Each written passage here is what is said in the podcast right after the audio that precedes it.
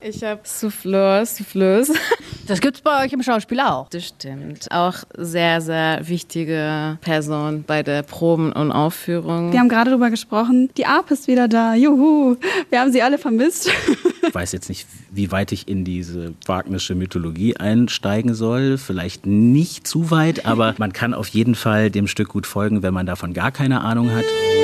Bühne frei, der Theater Dortmund Podcast. Ja, herzlich willkommen und vor allem frohes neues Jahr zur ersten Folge 2024. Wie geht's dir? Frohes neues Jahr, Jackie. Mir geht's gut soweit. Ich habe heute meinen ersten Arbeitstag, bin ganz gut reingestartet ins neue Jahr. Von daher, ja, konnte mich ein bisschen erholen im Urlaub und freue mich, dass wir jetzt hier wieder zusammensitzen. Wie bist du denn ins neue Jahr gestartet, Jackie? Auch sehr entspannt und äh, bequem und deshalb kann ich auch äh, wieder gut durchstarten. Und ich freue mich sehr, dass wir direkt für die erste Folge tolle Gäste haben. Dramaturg und Dramaturgin aus dem Schauspiel, Nigga und Jasko. Schön, dass wir da sein dürfen. Ja, danke für die Einladung. Vielleicht erzählt ihr so ein bisschen was über euch. Wer seid ihr? Fleißige Podcast-ZuhörerInnen kennen Nigga ja schon, denn du warst ja schon mal bei uns im Podcast zu Gast. Letztes Jahr im Frühjahr müsste das gewesen sein. Könnt ihr natürlich gerne nochmal nachhören, die Folge. Aber ja, stellt euch trotzdem gerne nochmal beide vor. Also genau, ich heiße Negar Foruranfal mit Nachnamen. Ich bin Stadtdramaturgin im Schauspiel Dortmund. Ich gestalte jetzt äh, das Programm für kommende feministischen Thementag und das Queer Festival. Wie sieht's bei dir aus? Ja, mein Name ist Jasko Fifus. Ich bin seit März 23 hier am Schauspiel als Produktionsdramaturg. Und aktuell bereite ich Der Ring des Nibelungen vor, in einer Überschreibung von äh, Nejati Öziri.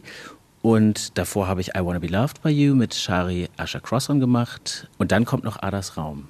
Das sind die drei Produktionen, die ich betreue. Bei dir sind die gerecht. Genau, das war die erste Premiere im Studio, diese Spielzeit, Die Gerechten von Murat Dikenji. Da habe ich genau die Dramaturgie gemacht und läuft noch weiter und Termine bitte folgen und kommen. Bei Die Gerechten geht es ja um eine Gruppierung quasi, die sich im Untergrund bildet und Widerstand gegen den NSU leisten will, richtig? Und das Spannende da ist ja, dass das Publikum steht. Also es ist ja keine klassische Inszenierung, wo man im Saal sitzt, sondern man steht ja. Möchtest du dazu vielleicht noch mal ein bisschen was sagen zu der Idee, weil das fand ich total interessant. Allererstens würde ich sagen, nicht nur NSU, das geht ja auch um alle mögliche postmigrantische Widerstandsgeschichten nach Camus revolutionäre Gedanken.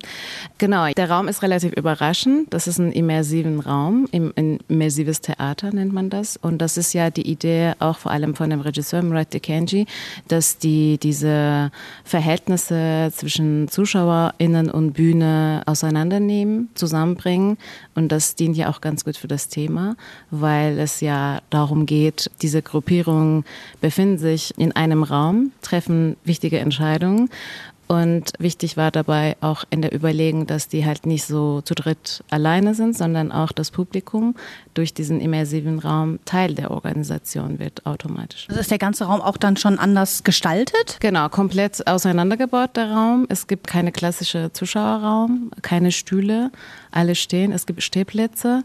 Man kann sich natürlich hinhocken. Am Boden gibt es einen Teppich und da gibt es ja auch die Freiheit fürs Publikum, sich frei zu bewegen und aus verschiedenen Perspektiven Teil der Geschichte zu sein. Was mit deinen Produktionen? Das sind ja drei Stück, aber Adas Raum kommt jetzt erst noch? Adas Raum kommt jetzt erst im März, haben wir Probenbeginn. Und jetzt gerade sind wir quasi kurz vor Endproben mit der Ring des Nibelungen. Ring des Nibelungen, Richard Wagner, denkt man natürlich erstmal, hä, im Schauspiel, was ist da los? Berichte gern mal, was es damit auf sich hat. Ja, ungefähr diese Frage hat sich Arda, eine Figur, die äh, Nejati ähm, in dieses Stück reingeschrieben hat, genau diese Frage hat sich Arda auch gestellt. Denn so beginnt das Stück, dass Arda einen Anruf von der Regisseurin bekommt, ja, hey, möchtest du im Ring mitspielen? Und Arda sich fragt, darf ich da überhaupt mitmachen? Also ich als jemand, für den Wagner eine Tiefkühlpizza der gehobenen Preisklasse ist. Zitat aus dem Stück. Und Nejati hat sich den Wagners Ring vorgenommen. Das ist ja eine 14-stündige oder 16-stündige Operntetralogie, wie man das so sagt. Und so eine Art Klebstoff für den deutschen Mythos. Also, dass wir, wir als Deutsche,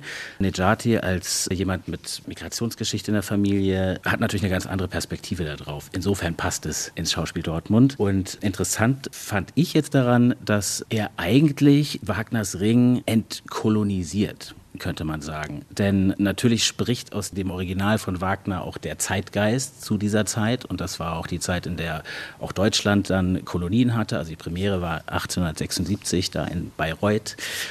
Und natürlich spiegelt sich das im Stück. Ja, also wir haben Siegfried und Wotan, also diese männlichen Heldenfiguren, um die sich eigentlich alles dreht. Alles andere ist Beiwerk und dann unterdrücken wiederum diese Götter und diese Elite, die unterdrücken und beuten andere Völker, könnte man sagen, aus, nämlich die Riesen und die Zwerge. Und genau diese Figuren, also die Frauen, die Riesen und der Zwerg Alberich, die dürfen halt bei Nejati sprechen. Und er hat dann trotzdem sich ein bisschen an eine opernartige Struktur angelehnt, denn all diese Figuren haben Monologe, die quasi wie Arien die Handlung stoppen. Dann erfahren wir etwas von Fricka zum Beispiel, wie sie sich von Wotan trennt und warum. Und das ist als mittelalte Frau, dass einfach sie das Problem hat, dass sie immer unsichtbarer wird und ihr quasi quasi die Tarnkappe ins Gesicht rutscht. Alberich kämpft mit Schönheitsidealen und spiegelt sich halt immer in anderen, die ihm zurückwerfen, dass er hässlich ist und klein ist und ungenügend. Also ein spannender Ansatz. Ja, die Inszenierung von Julia Wissert ist das ja, die erste in dieser Spielzeit. Was erwartet uns denn, wenn wir uns der Ring des Nibelungen im Schauspiel ansehen? Also uns erwartet auf jeden Fall ein sehr musikalischer Abend. Also die Basis ist ja auch quasi eine Oper und Julia arbeitet jetzt zu wiederholten Male mit äh, Jotam Schlesinger zusammen und der komponiert halt komplett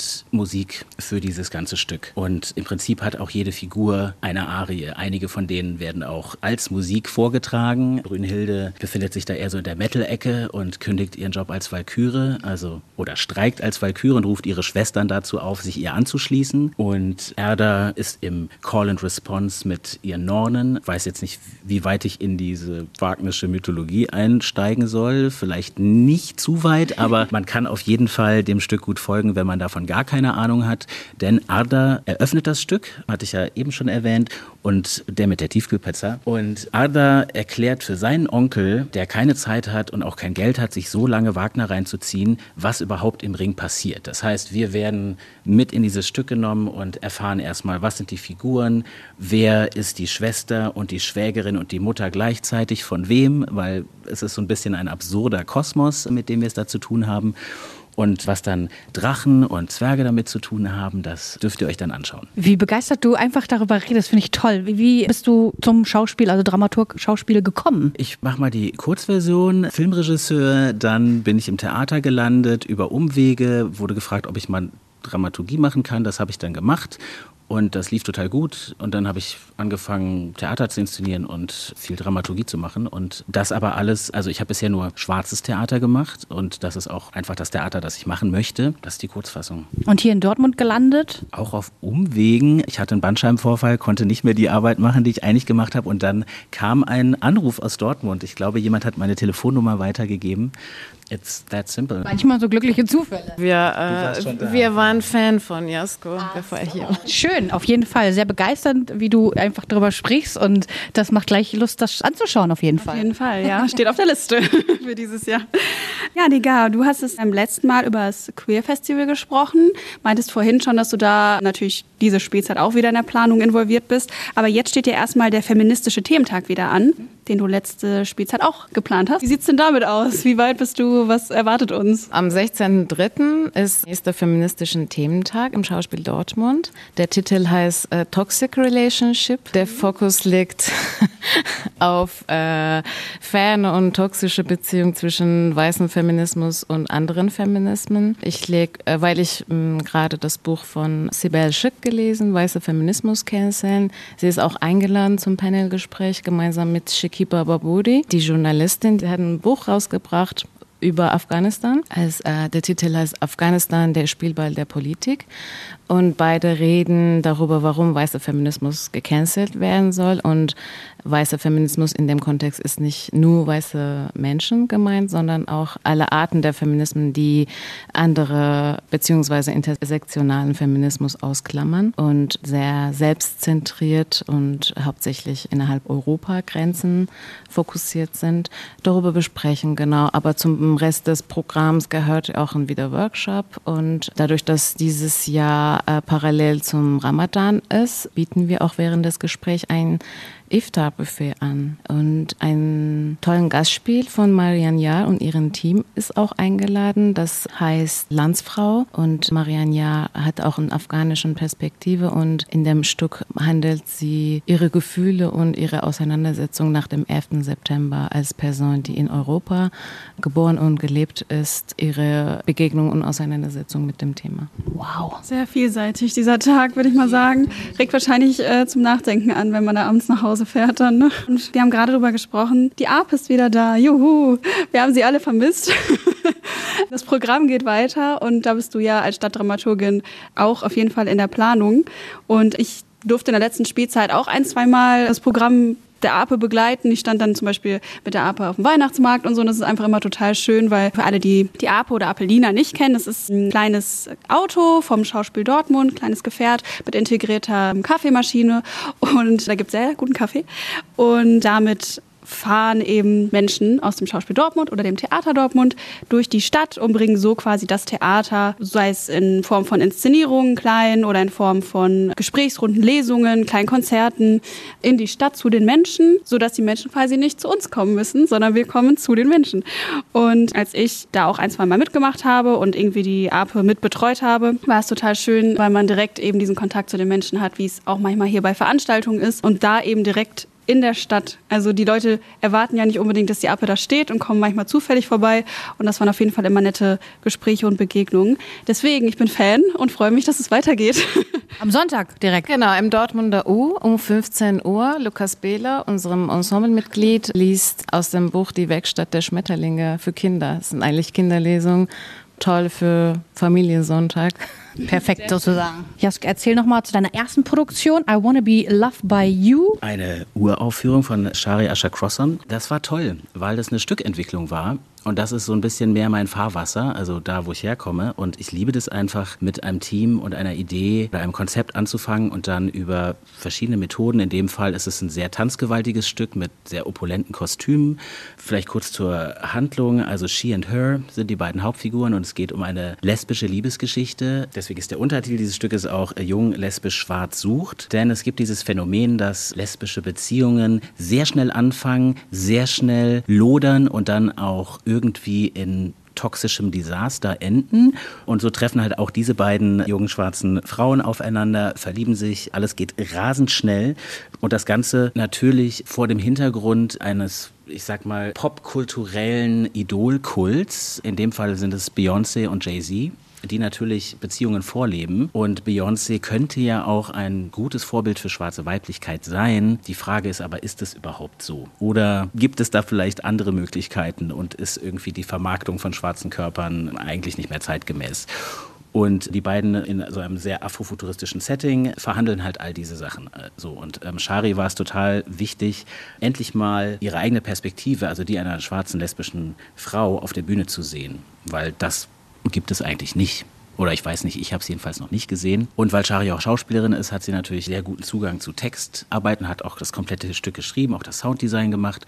Und wir haben das halt along the way entwickelt. Und das macht einfach total viel Spaß. Es gibt sehr viel Musik, natürlich auch von Beyoncé. Es gibt die Choreografien, die sich die beiden aneignen und auch überschreiben. Und am Ende vielleicht sogar ein Happy End. Aber dazu, ich glaube, am 28. Januar ist die nächste I Wanna Be Loved Vorstellung. Wir hatten ein bisschen Corona-Schwund zwischendurch. Also ein paar Vorführungen mussten leider ausfallen, weil einfach hier die Corona-Welle über uns geschwappt ist. Aber lohnt sich. Lohnt sich total. Ist ein super kurzweiliger Abend, der natürlich trotzdem eine politische Richtung hat. Aber darum geht es eben auch nicht hauptsächlich, sondern es geht darum, Spaß zu haben und um schwarze lesbische Sichtbarkeit. Also, I Wanna Be Loved by You, nächste Vorstellung 28. Januar. Dann hatten wir gesprochen über die Gerechten. Da ist die nächste Vorstellung am 26. Januar. Also es geht jetzt alles Schlag auf Schlag.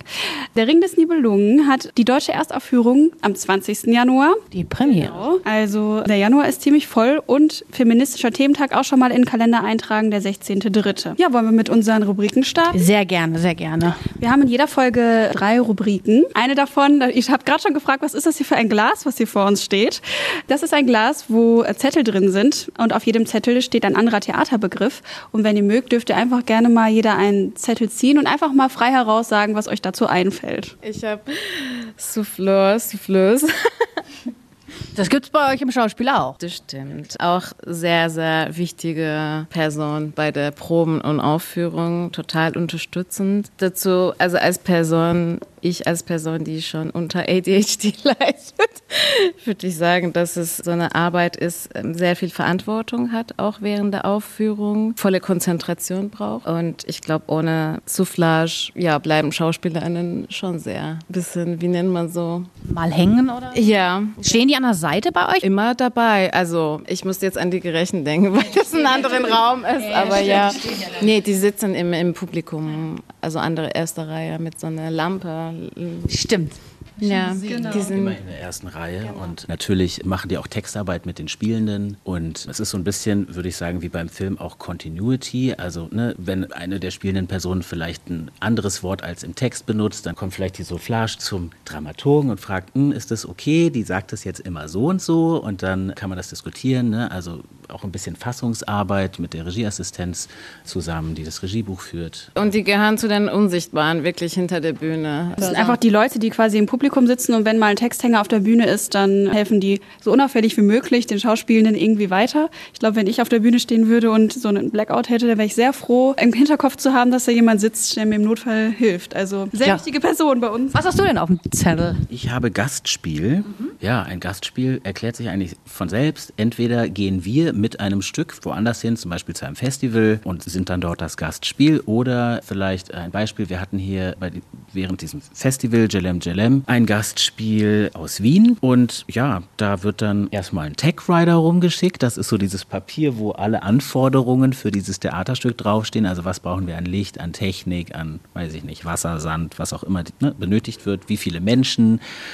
Und normalerweise reist dann das ganze Technikteam von einem Haus mit diesem Stück zu einem anderen Haus. Also es ist meistens eher eine kostspielige Angelegenheit. Vielen Dank für eure Erklärungen. Vielleicht so ein lockeres Entweder-Oder. Gibt es bei euch so urlaubstechnisch Entweder-Oder-Entscheidungen? Lieber Meer oder Berge? Gerne Berge. Warum?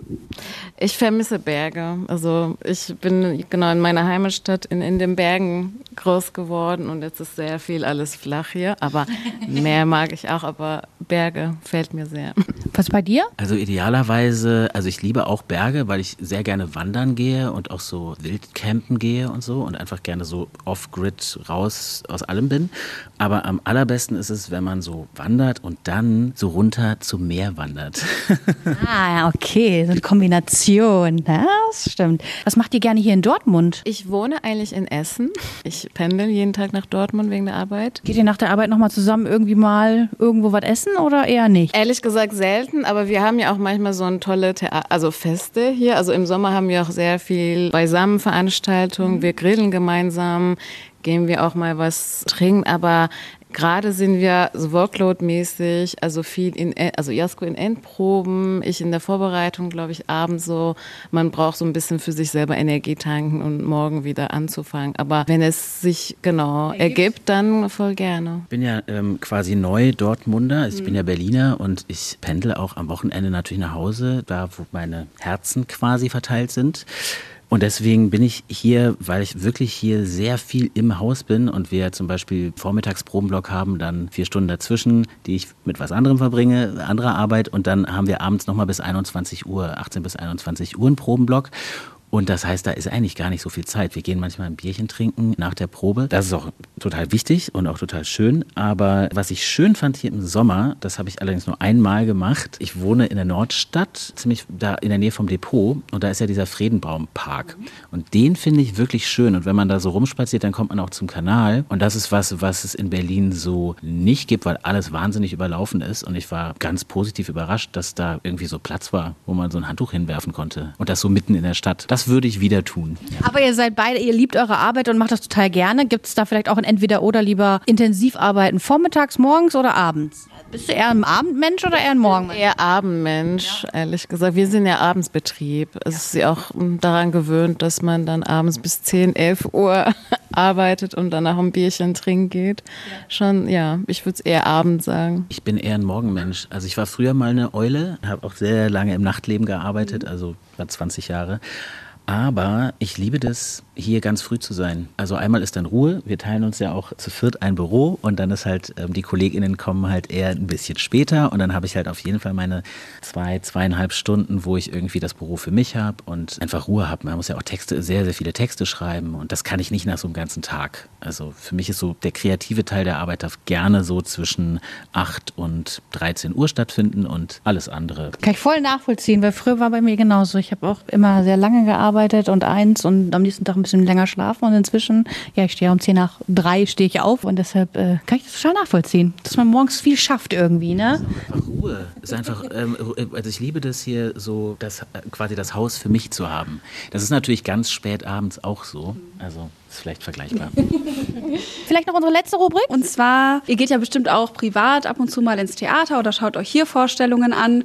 Und ähm, zu so einem Theaterbesuch, da zählt ja nicht nur, dass ich sitze jetzt in der Vorstellung und schaue mir die Produktion an, sondern das fängt ja quasi dabei an, ich sehe, die und die Produktion wird in der Nähe gespielt, ich kaufe mir das Ticket und geht ja bis zu dem Punkt, wo man auch abends dann wieder nach Hause fährt nach der Vorstellung und vielleicht noch sich Gedanken macht, sich austauscht über die Produktion. Was ist denn in diesem ganzen Zeitraum vom Ticketkauf bis ich fahre abends wieder nach Hause euer Lieblingsmoment? Könnt ihr den festmachen bei so einem Theaterbesuch? Also ich glaube, für mich ist es auf jeden Fall so diese Minute, bevor es dann wirklich losgeht, wenn alle sitzen und dann halt der, der Vorhang aufgeht oder eine Person die Bühne betritt. Ich glaube, das würde ich so sagen, ist so der wichtigste Moment. Alles andere brauche ich eigentlich nicht. Ich finde, es dauert immer viel zu lange, bis es dann losgeht. Dann ist man früher da, dann soll man noch was trinken, soll man sich noch unterhalten. Schön, dann wartet man, dann geht es fünf Minuten später los, dann wartet man noch länger. Jede Minute fühlt sich an wie eine Stunde. Also für mich könnte es eigentlich gleich losgehen und ich wäre danach auch gerne direkt nach Hause gebeamt, weil ich immer ein bisschen Zeit brauche, bis das. Also ich brauche meistens so zwölf Stunden und dann kommen die ganzen Gedanken oder die Analyse oder also wenn das Stück denn irgendwas, irgendeinen Impact hatte. Bei mir ist ja auch mehr oder weniger genauso. Ich mache ja auch Netzwerkarbeit als Stadtdramaturgin für das Schauspiel und bin auch viel unterwegs bei Festivals, um neue KünstlerInnen zu entdecken und möglicherweise zu uns einzuladen. Und manchmal, was man liest oder sieht auf dem Homepage und was man sieht, irgendwie total unterschiedlich, kann aber auch anders sein. Und äh, genau, diese so Gefühl, Überraschungsmomente mag ich auch total. Manchmal komme ich auch total frustriert zurück und denke, oh nee, ich habe mir anders vorgestellt und jetzt irgendwie muss ich dann was anderes suchen. Aber äh, zum großen Teil klappt das immer so. Die äh, Erwartung zwischen meiner Vorstellung, was ich dann sehe, ist meistens sehr nah aneinander. Ja.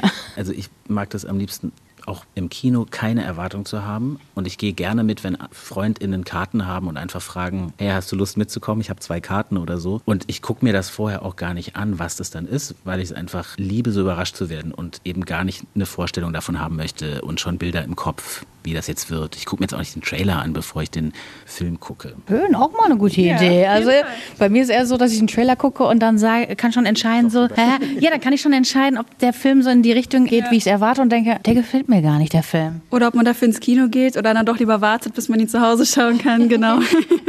so toll überrascht werden. Also ich werde, ich, ich, ich glaube, ich werde einfach so gerne überrascht, dass irgendwas passiert, von dem ich überhaupt nicht gedacht hätte, dass es mich berührt oder dass mich diese Geschichte interessieren könnte. Und ich, also deswegen gehe ich, glaube ich, ins Theater, weil ich möchte gerne überrascht und berührt werden. Kann man in euren aktuellen Inszenierungen dann auch, wird man da auch überrascht? Definitiv. Gehört ja auch zum Theater, weil es auch vieles live ist und ich glaube auch, ich bin ja keine Schauspielerin, aber kann mir vorstellen, auch was ich gehört habe von SchauspielerInnen, Freundeskreis, dass es immer eine neue Erfahrung ist. Und das ist ja auch ein großer Unterschied zum Film, weil Film ist ja auch immer so zehn Minuten Szene aufgenommen und dann schau. Also meistens erinnern sich auch nicht mehr daran. Besonders äh, bei den Gerechten, weil man ja natürlich immer mit den Spielenden in einem Raum ist, also sich quasi einen Raum teilt. Jetzt hat man natürlich die Bühne und diese, diese Trennung, vierte Wand und ne, da sind die Spielenden, hier ist äh, der Zuschauerraum. Und deswegen ist ja genau diese Trennung aufgehoben bei den Gerechten weil du halt viel unmittelbarer dabei bist und einfach direkt neben denen stehst. Das ist auch ein gewisses Privileg. Oder so empfinde ich das jedenfalls. Ja, vielen, vielen Dank für eure Zeit. Danke, dass ihr mit uns gesprochen habt. Es war ein sehr schönes Gespräch, fand ich. Ein sehr, wirklich sehr interessant und äh, ich freue mich auf viele Produktionen. Also ich komme auch auf meine Liste jetzt noch dazu. Auf jeden Fall. Geht alle in Der Ring des Nibelungen, in Die Gerechten, in I Wanna Be Loved by You und zum feministischen Thementag. Genau. Und natürlich, eine Premiere haben wir natürlich noch vergessen. Queens im Studio. Ganz wichtig. Nämlich am 12. Januar hat Queens Premiere. Die sind uns nämlich eine Woche voraus. Und da treffen Mary Stewart und Elizabeth aufeinander. Das wird auch eine ziemlich wilde Nummer. Auch viel Choreografie, zwei starke Frauen. Kann ich auch wärmstens empfehlen. Jessie Weißkirchen führt der Regie. Und unsere Kollegin Marie Senf macht die äh, dramaturgische Betreuung. Und dann haben wir natürlich auch noch den Volksfeind demnächst. Und genau, wir sind hier von Hannah Biedermann, Volksfeind von Babette Grube. Und danach kommt dann Adas Raum. So als Ausblick auf die Spielzeit. ja, wir haben viel zu tun. Dankeschön euch und wir freuen uns, wenn ihr das nächste Mal wieder dabei seid. Wie immer, abonniert diesen Podcast gerne, schreibt uns euer Feedback, schreibt uns, wen ihr hier gerne mal im Podcast hören möchtet und schaltet gerne in zwei Wochen wieder ein.